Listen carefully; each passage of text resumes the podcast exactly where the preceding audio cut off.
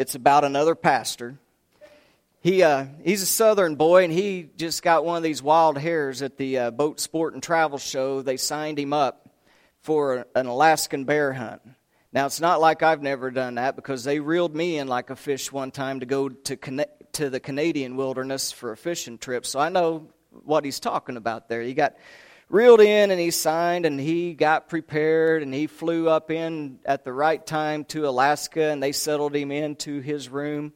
Um, he got everything ready. They took him and showed him where he would be in the morning. And so he couldn't hardly sleep that night. He was so excited. So the next morning he gets up and he goes out to the stand. And boy, being a southern boy, he had always heard how hot it was in Alaska. So he layered up the clothes. He sat in the stand all morning and not a sign of a bear. Boy, coming around noon, he was getting a little hungry. He was a little hot. So he climbed down the stand, set his rifle there next to the tree, and he started unbuttoning some of the clothes and getting out of them. And there's a stream about 20, 30 feet away. So he thought, man, I'm going to go over there and splash some water on my face, get refreshed. Well, he goes over there and he does that, and when he looks up, here comes that grizzly. And I mean, he was getting it. He was about 40, 50 yards away, and he had left his rifle back at the tree stand. There's no way that he can get there before the bear gets him. So he did what any good pastor would do he started praying. So he starts praying. He says, Lord, I don't know what to do. Only thing that comes to my mind is please turn this bear into a Christian for me, please. So he opens his eyes and looks, and that bear stops about 10 feet from him. He lifts up his arms to heaven and he goes, Lord, I thank you for this food that I'm about to receive. All right. Let's, let's bow for a quick word of prayer on that note as we get ready to study Revelation chapter 2 in our last excursion, I hope, into the church of Ephesus. So start off with your silent prayer of preparation, and then, uh, then I'll kick in and we'll go.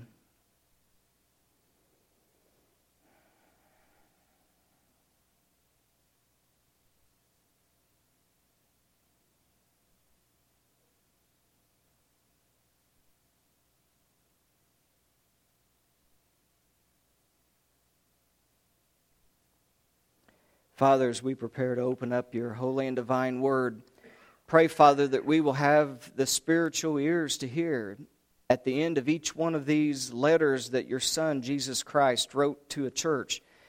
He says, He that has ears to hear, let him hear what the Spirit's saying to the church. And Father, we pray that we will open our ears and our hearts and our minds today to receive that.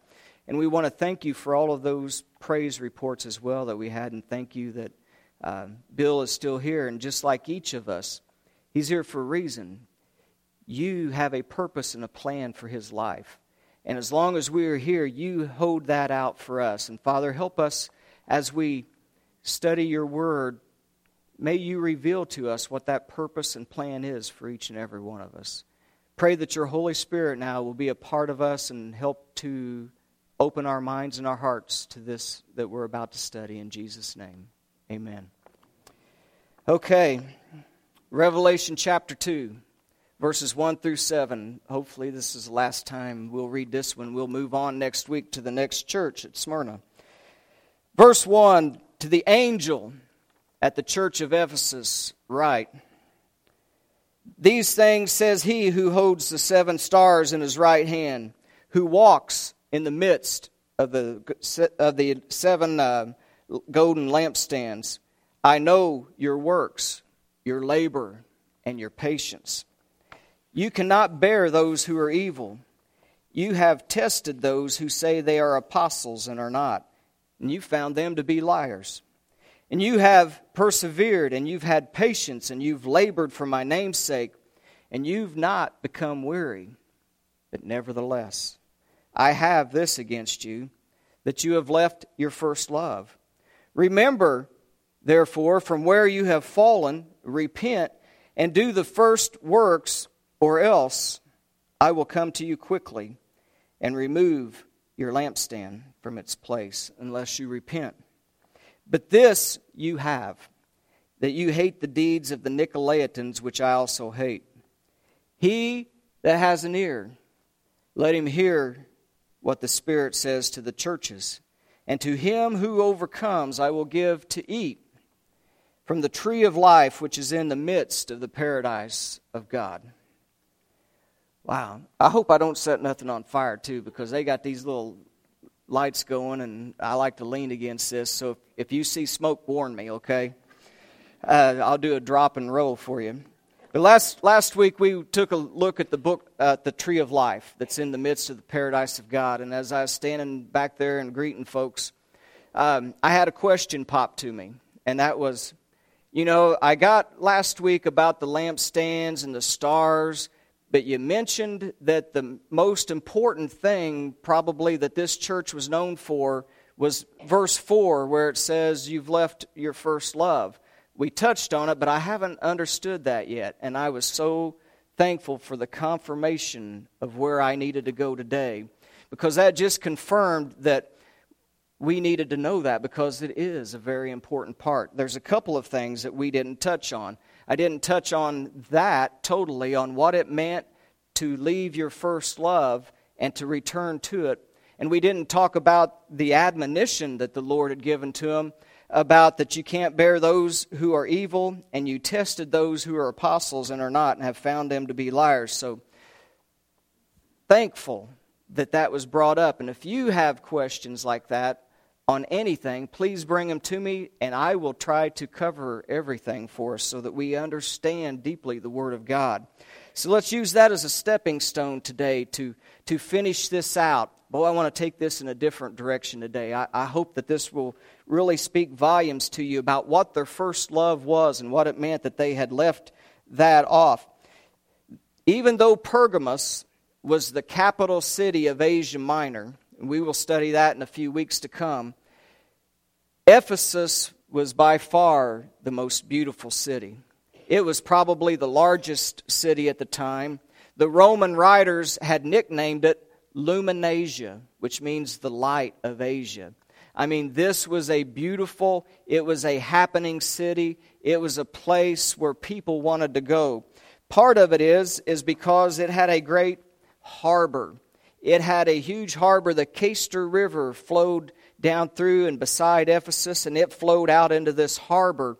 And it was the greatest harbor of Asia Minor, and that was where the flow of people from like Crete and from um, uh, Rome and Italy would come through and hit that harbor to go into that continent and to head over into the different areas from Asia Minor over into the Middle East and into where Jerusalem is. So it was the main center of transport between the two.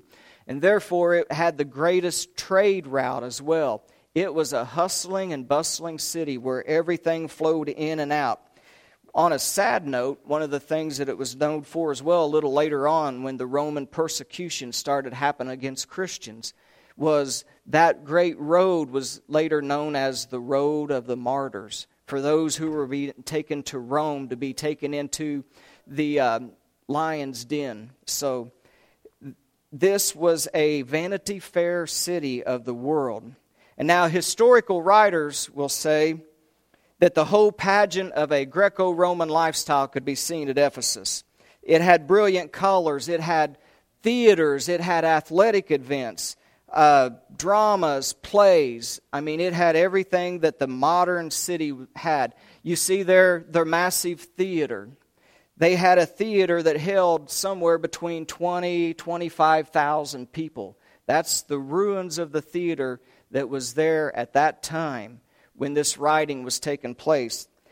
The acoustics were marvelous. You can stand at the bottom and it would reverberate up that wall, and everybody could hear him without electronics, all the way up from the nosebleed section where that picture is taken from. So, to the left middle, as you're looking up there, you see a road. That was the promenade road.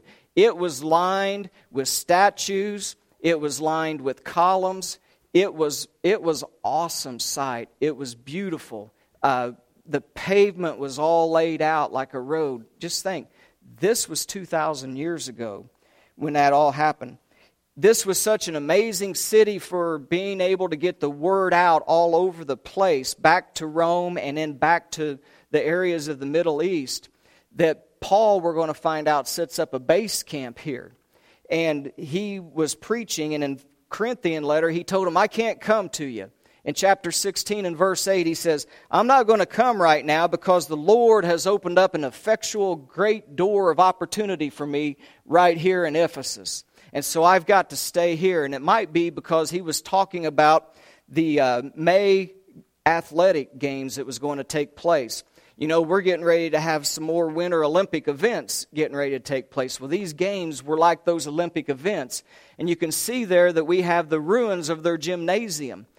Athletes from all over the world trained and came there for those games. And there would be people from everywhere flocking in because that was their entertainment and they loved to watch it. And so Paul is saying, there's a great opportunity right here. I've got to stay here and teach. I can't come over to you right now. I'm going to stay right here.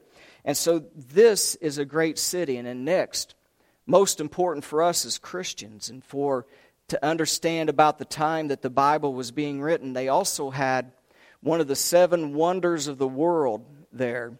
It was the temple to Artemis slash Diana, the god of the Ephesians. It was. Um, it was a very prominent thing. It was the center of worship of Diana, uh, the great one of, of Ephesus.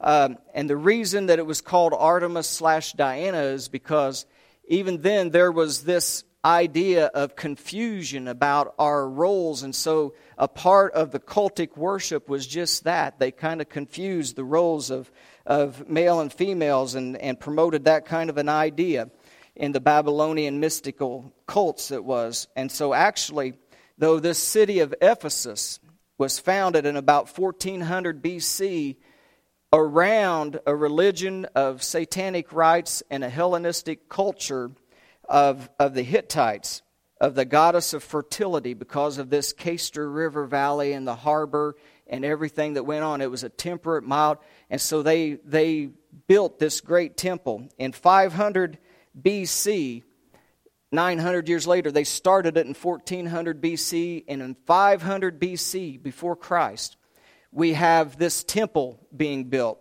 This temple here was one of the seven wonders of the world. It was the temple of Diana. It was 425 feet long at the time. It was between 220 to 260 feet wide.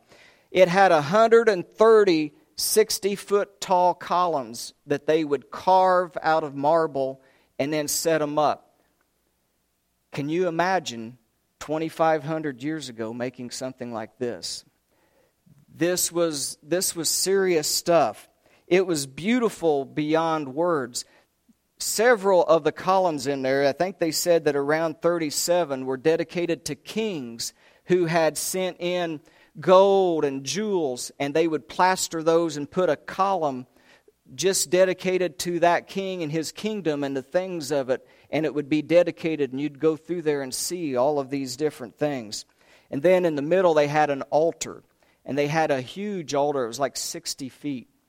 And it was carved by a man named Praxiteles, who was the most well known, renowned um, carver of this type of thing. It, beauty beyond compare. It was one of the seven wonders of the world. It was a bank. Uh, they think that this might have been the first bank ever in the world. There was a museum in there. And then this next slide shows the artist's conception of what it looked like in that time. When Paul is preaching and when John is there, this is what that temple looked like. I mean, you can't imagine what this city was like and all of that. It was everything combined in the world. You know, one of the biggest things was they had a trade guild there. And they had a man by Demetrius who was a head of the, the guild that carved out the idols. And they made idols for your house, they made idols for your yard that was probably the first place where they hang little things from the rearview mirror of your chariot, you know, and had the little idols hanging there. Yeah, so that's probably how this all started. And it was a joke. I even put there in my notes, that's a joke, so that you know. But the worship of Diana itself was just beyond anything that we would imagine today as worship.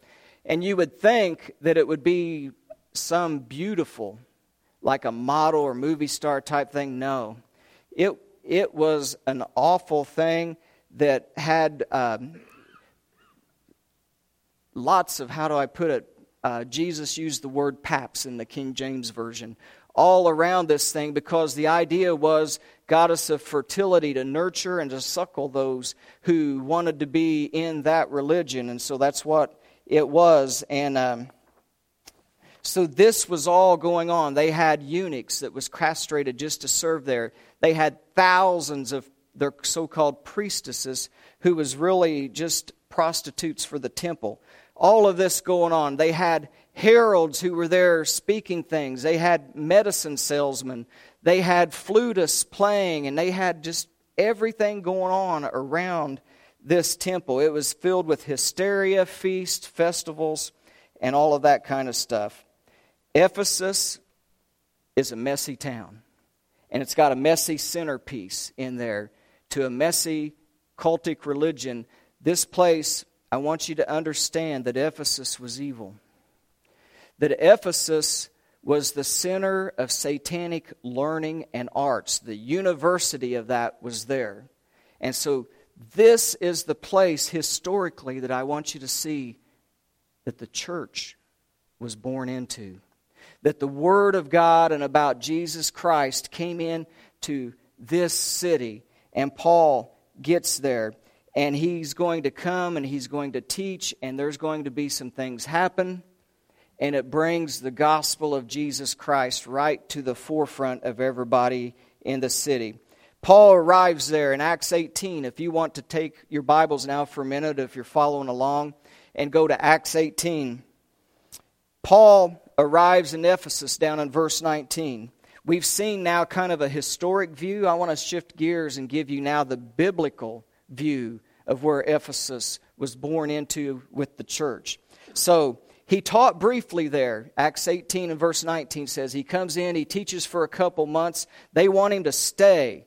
And he says, No, I've got to go somewhere, but if the Lord's willing, I will return again to you. So, in the meantime, Apollos, Aquila, Priscilla were left there to try to hold things together.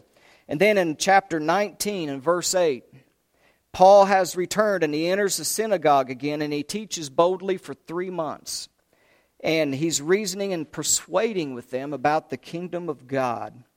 Well, some became hardened at this point because these were the Jewish folks.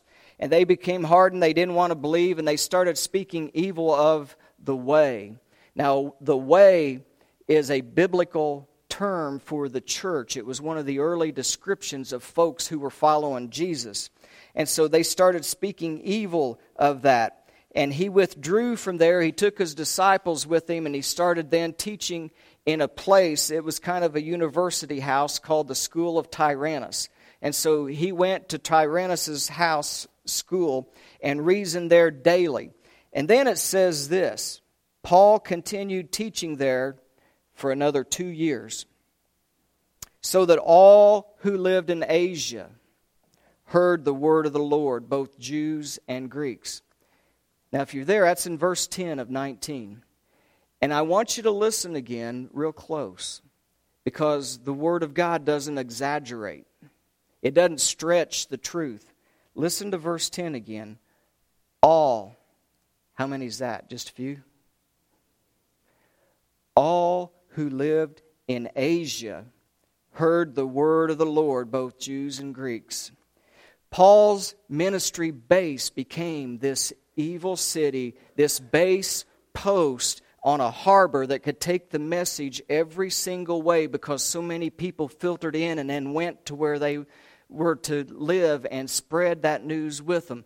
And I'm getting cold chills thinking about that because Paul got the word of God to all. All heard it in a time, how'd they do it without Facebook? I mean, really, without TV, without radio.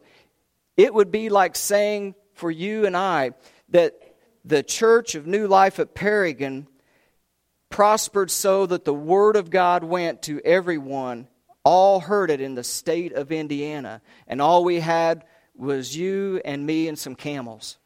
And that's all we have. But we took it everywhere. And that's what's going on here. The Word of God's not exaggerating. And you know, do you know how they did it? They were in love. They were in love with their Lord and Savior, Jesus Christ. And they were so motivated by love to come out of their former walk of life and tell everyone about Him. That's what he's referring to when you've left your first love.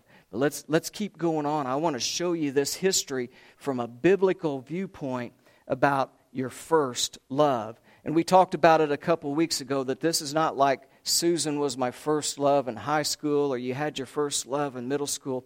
This is top priority love. This is first in rank. That my first love is Jesus Christ. And this is what happened. You know, when you're in love, things that seem pert near impossible you can do. I know I did some crazy things back in high school because I was in love. You probably did too. We're not going to go there. This isn't this isn't a true confession type thing. But just think about when you were really in love, what lengths you went to to please the other person. That's what was happening here the people at Ephesus, they heard the message of Jesus Christ amid all of the muck and the mire that was going on in their life. And what did they hear? Paul said in 1 Corinthians chapter 4 that I've always taught the same thing in every church. Why? Because there's only one truth. There's only one word to teach. And so he would teach the same thing in every church. And he told him in 1 Corinthians chapter 15, verses 1 through 4 up there, he said, Moreover, brethren, I declare to you the gospel that I preached to you, which also you received and in which you stand, by which also you are saved. If you hold fast the word that I preached to you, unless you might have believed in vain. For I delivered first of all to you that which I received, that Jesus Christ died for your sins, according to the Scriptures, that he was buried, he rose again the third day according to the Scriptures. And that is the gospel message to start with. Faith in Jesus Christ. He is God's Son. He died for your sins, my sins. He was buried he resurrected three days later by the power of God and the Holy Spirit to overcome death and to present the victory for us so that we can have faith in one who has conquered death and we will live again with him. And then we begin to follow the message that he left us there whenever he was ready to ascend in Matthew 28 18 and 20. He said, and he came to spoke to all of his disciples, which is what we are. All authority has been given to me in heaven and on earth. Go ye therefore, make disciples of all nations, baptizing them in the name of the Father and of the Son and of the Holy Spirit, teaching them to observe all of the things that I have commanded you. And lo, I am with you always, even to the end of the age. They believed that Jesus Christ was the Son of God. They heard the message.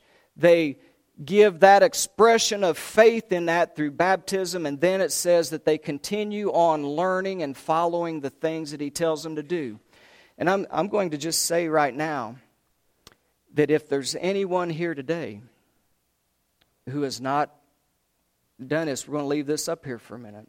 I want you to think about it. If you don't get anything else out of the lesson today, you don't remember who Praxiteles was. I want you to remember one thing Jesus died for our sins. He was buried, rose again on the third day, and that if you believe in him as the Son of God, we want you to become a child of God through faith in him. By faith, by grace are you saved through faith, not of yourself. It's a gift of God, not of any works of ours, lest anyone should boast. Then be baptized into Christ as an expression of that. And if you haven't done that, and if your heart's moved right now, that is more important than the rest of this lesson. I'll just stop and we'll go right there. You know, whenever Philip was out there in the wilderness and an Ethiopian eunuch drove by on his chariot, he said, join yourself to that chariot. The Spirit told him, and he did. And he, he asked what you're reading, and he told him, and he said, Who is this talking about? So Philip opened his mouth at that same scripture, and he began teaching him about Jesus. He must have taught him this passage just like he was encouraged to do, because a moment later the eunuch said, See, here is water. What hinders me from being baptized? He said, If you believe that Jesus Christ is the Son of God, same gospel message Paul preached, you may. You know what he said? Stop the chariot. And they got down right then. So I just want to express this. If you feel that urge at any time, you come on up here and I'm going to stop the chariot for you. Because it's the most important thing in life that we can do is to have you to be a child of God. But moving on, that, this kind of emphasizes last week's lesson, too, on who ate of the tree of life, doesn't it? Because we found out that the overcomer was one who loved God and kept his commandments. And this is what Jesus said Teach them to observe all things that I have commanded you. And lo, I am with you always, even to the end of the world. And they did that. They did exactly what it was. People came into Ephesus. They told them about it. They taught them. And they went and they told others, making disciples so that everyone in Asia heard the word of the Lord and it was addressed. And now, continuing on in Acts 19, I want us to really see how this love, how this love of their Savior transformed their life and how they lived and what went on in this city of Ephesus that was known as the capital of occult worship. Here's what happened in God started working so mightily through Paul. You know, the Lord tells them in Revelation 2 4, our text that we was going through, you loved me so much that you became new creatures, you became sanctified, you took my message everywhere. That's the first love that he was talking about. You died to self. You began walking a life that was taking your cross daily and following me. And he began doing amazing things through Paul and his works to confirm and validate the message in this culture of evil. And their first love became so strong and so evident that they did some pretty dramatic things. Look at what the power of the Word of God did in their life for those who was influenced it in this evil city. I hope you can see the picture well enough up there. It's a, it's a little bit shallow, but it says this in, in uh, uh, Acts 19 and verse 18. Here's Paul. He's been there teaching them. Listen, many who believed, this is those in Ephesus in Acts 19, many who had believed came confessing and telling their deeds. Also, many of those who practiced magic, they brought their books together and they burned them in the sight of everyone. They counted up the value of them, and it was totaled up at 50,000 pieces of silver. And the word of the Lord grew mightily, and it prevailed. Well, I guess there's accountants everywhere. That's what they like to do is count. And so they put together, I can't imagine what 50,000 pieces of silver today is worth from that time. It was a huge amount. But why? The word of the Lord grew mightily. And it prevailed in their life in that it changed who they were. Guess what? the entire city now becomes chaos because we've just studied about that city. What was so great about Ephesus? The temple, the worship that they had, the idols, it was everywhere. And now you've got a church that is starting to teach Jesus Christ and Him crucified. And the folks are coming out of their walk of life and bringing all of this magic and occult books and dumping them in and having a bonfire. And now the city is in a chaos and it's getting rocked. Demetrius now, the, the business of the idol workers is faltering because of this. That's their livelihood. That's like someone saying, okay, we're not going to buy any cars anymore. And now everybody that works at all of the automotive places, you know, what would you do? You'd be going into an uproar. So he, Demetrius is going to get all these guys together. And in verse 24, their, their livelihoods are in jeopardy. And it says, We've made a lot of money making these idols. And in verse 25, he begins with, Men, you know that we have our prosperity by this trade. Moreover, you see and hear not only here at Ephesus, but get this, almost throughout all of Asia, this Paul has persuaded and turned away many people, saying, There's not any gods that are made with hands. So, not only is this trade of ours in danger of falling into disrepute, but also the temple of the great goddess Diana is going to be despised, her magnificence destroyed, whom all Asia and the world worships. And when they heard this, it says they were full of wrath, and they cried out, saying, Great is Diana of the Ephesians. And so the city, and I want you to see verse 29. So this city, it says, the whole city was filled with confusion. They rushed to that theater that we saw a while ago that contains 20 to 25,000 seats. They rushed to that theater. It was filled with confusion. They said, Here's a couple of people who belong to this Paul. And they grabbed Gaius and Aristarchus, his traveling companions from Macedonia. And so the story goes. They file in, they go into that big theater. A riot ensues because of the word of God saying that, that your gods made with hands is not God's, but Jesus Christ is the Son of God. And so this riot goes on. Paul wants to go and save his two traveling companions.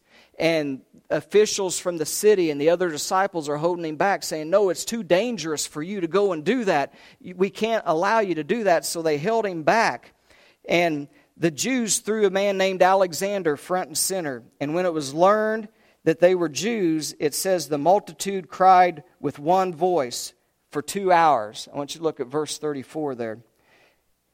Great is Diana of the Ephesians for two solid hours. Now I want you to get in your mind the chaos, the confusion, everything that was going on here. You've got maybe 20,000 people stamping their feet banging, doing whatever, a great noise. Folks, for two hours, great is Diana of the Ephesians, and just shouting and stammering that for two solid hours. Why? Because the preaching of the Word of God in an evil city turned everything upside down, and people began rebelling and revolting against the Word of God and against its truth. And we study all of this so that we can see this city that Jesus Christ Himself is writing to in Revelation chapter 2 to the church at Ephesus. We can see where it came from, how it was started, the love that was there in that community, and even the forces that they had to withstand to be able to persevere and to hang on, wasn't it? I mean, isn't that scary? Would that would that not maybe make you think twice about what you're doing? But it didn't work. It continued on in growing. They were a city that was born of miracles, powerful preaching. Paul started it, but Apollos, Aquila, Timothy, Gaius, Aristarchus, Tychicus, and the Apostle John all resided at one time or another and taught in Ephesus. Matter of fact, you'll see right here that this is the tomb in Ephesus, the monument over his grave of John the Apostle. After being on the Isle of Patmos and writing this book of Revelation, at the end of Domitian's reign, he was freed and allowed to come back to Ephesus for a little bit to his home. It's also su- supposed, and supposedly they have the markers there also for Mary, the mother of the humanity of Jesus, because you remember on the cross he gave possession of her over to him, and this is where they went. Timothy's tomb is also there as well. But that little monument marker in the front is saying that here lies St. John, the apostle. And this is supposed to be his final resting place from everything that was going on there. Just think about this church and the word and the love that it was that he gave himself up for. This place grew out of riots, book burnings, saved lives, people dragged in from an outside world of darkness. And now we begin to understand a little bit both historically and biblically why Jesus is writing this letter to the church at Ephesus. Remember, Paul's message was so profound that it says that he, Paul has turned everybody away because he says there are no gods that are made with hands. So that's where we're at. It's a remarkable story of love and labor and endurance for a church at Ephesus that was born in a time of great revival through all of this. Now we can understand and say, wow. But Jesus says, you've lost your first love. And we look at all of that and say, if, if it was that great at the time, how did they lose that first love of all they were doing? Burning the books and coming out of darkness and taking the wor- word to the entire Asia Minor. I'll tell you how they lost their first love. Church gets like that when its people get like that. Because a church is really made up of people. This building's not the church. The individuals who come here to worship God is the church. And church loses its first love when folks lose their first love. So, what are we going to do? Well, as you're turning back to Revelation chapter 2 and we get ready to land this plane, you know, Revelation chapter 2 is written by our Lord and Savior Jesus Christ to that church about 35 years after all of this took place. And you know, right before Paul left, in Acts 20 and verse 28, he, um, he's talking to him there and he says, You guys know how I've lived among you. He's at Miletus. He, he couldn't even bear to go to Ephesus now and, and tell him this. He called for the leaders to come over to Miletus and talk to him before he goes to Rome. And he calls them all in. And he says, You know how I've lived among you for these three years. How that I did not cease to teach you the whole counsel of God. I did it with tears, I did it with humility and trials, but I did not keep nothing back from you because I wanted you to know the entire truth. And he commissioned those folks to guard the flock that there would be those who would try to come in. And he says, But guard them and watch and remember, for three years I've taught you the truth, and you know what the truth is. And when he had spoken all this, in verse 36 of Acts 20, he says, He knelt down and prayed with them all, and they all wept freely, and they fell on Paul's neck and kissed him. They sorrowed most of all for the words that he spoke when he said that they would see his face no more. And they accompanied him to the ship, and he left. So now in Revelation chapter 2, if you're there, this is 35 years later, and now we can begin to understand the exhortation that the Lord gives to the church at Ephesus in verses 2 through 4. I know your works. Man, the book burnings, the love, the spreading of my word, everything you the riots that you persevered through, your labor, your patience. You cannot bear those who are evil, which is a word that means the rot is on the inside of the wood. You ever went to cut a tree down and all of a sudden it splinters apart because the inside was hollow? That's what this is talk that's what this word means. That on outside it looked like a whole tree, but the inside it was the rot was inside on the wood. And then he says, uh, and also that those who are apostles, which is a word that means sent, you're an ambassador for Christ, they come to you and say that they are an ambassador for my name's sake, um, but you didn't, the apostles are not, and you found them to be liars. And I found in First John, since John also wrote Revelation, he explained what an overcomer was to us couple of weeks ago. He also explains what his definition of a liar was. He says in 1 John chapter 2 verses 3 and 4, "Now by this we know that we know him if we keep his commandments. He who says I know him and does not keep his commandments is a liar, and the truth is not in him." So those who were coming to Ephesus in the name of Christ and saying, I am sent of him, they're examining what they do and teach. And then he says, basically, if you say, I know him, but don't keep his commandments, that's what a liar is, then the truth is not in them. And it's pretty plain. And Jesus is telling them here in the admonition to them man, those elders, when they left and you prayed with him and you hugged his neck for 35 years, you've kept that part. You've kept the truth, you've kept everything else. But I do have this against you. You lost that first love. You lost the zeal. You've lost the desire. You've lost the faithfulness and to taking it out and to going out there, even though there's riots and there's people coming up against you, you still took it to everyone and you lived and you acted it and you taught it. And he said, That's where I've got you.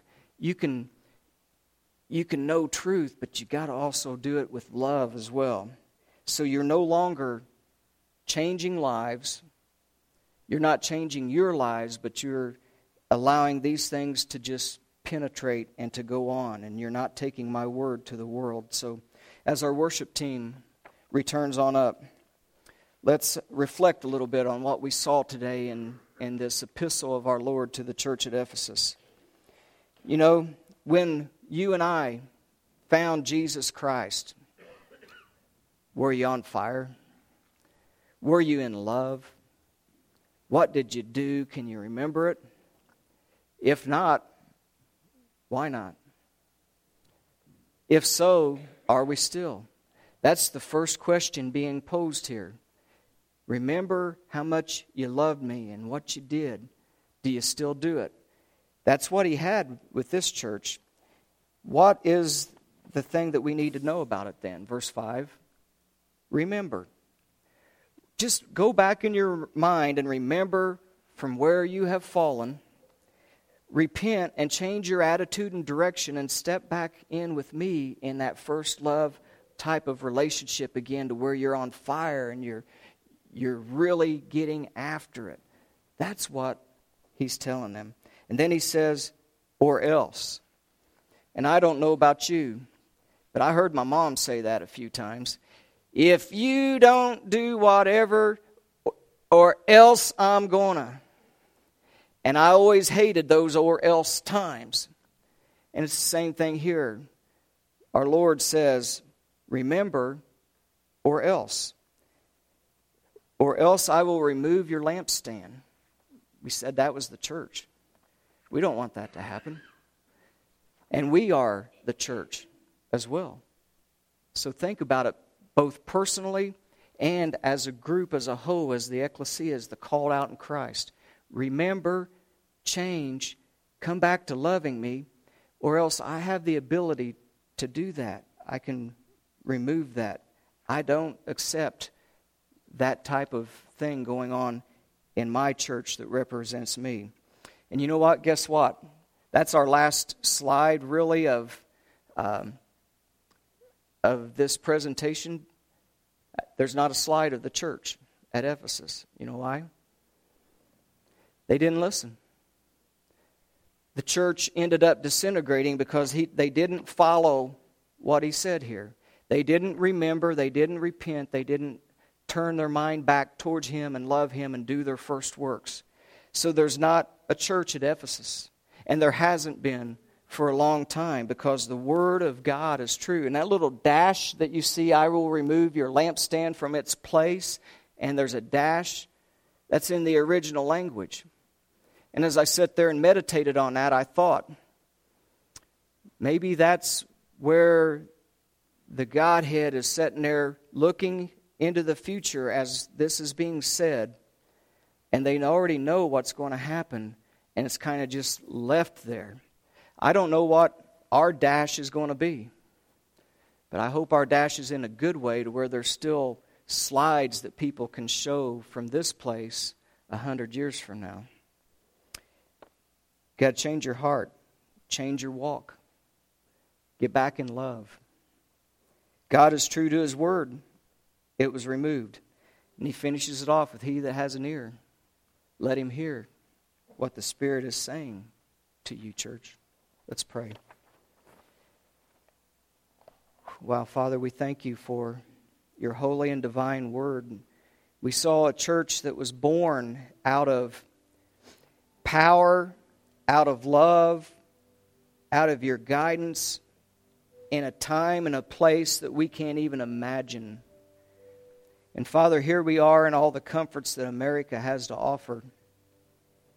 And we we sit around and I just pray that we all remember our first love, remember what you wrote here. May we apply it to our lives and worship you in spirit and in truth, Father. In Jesus' name, amen.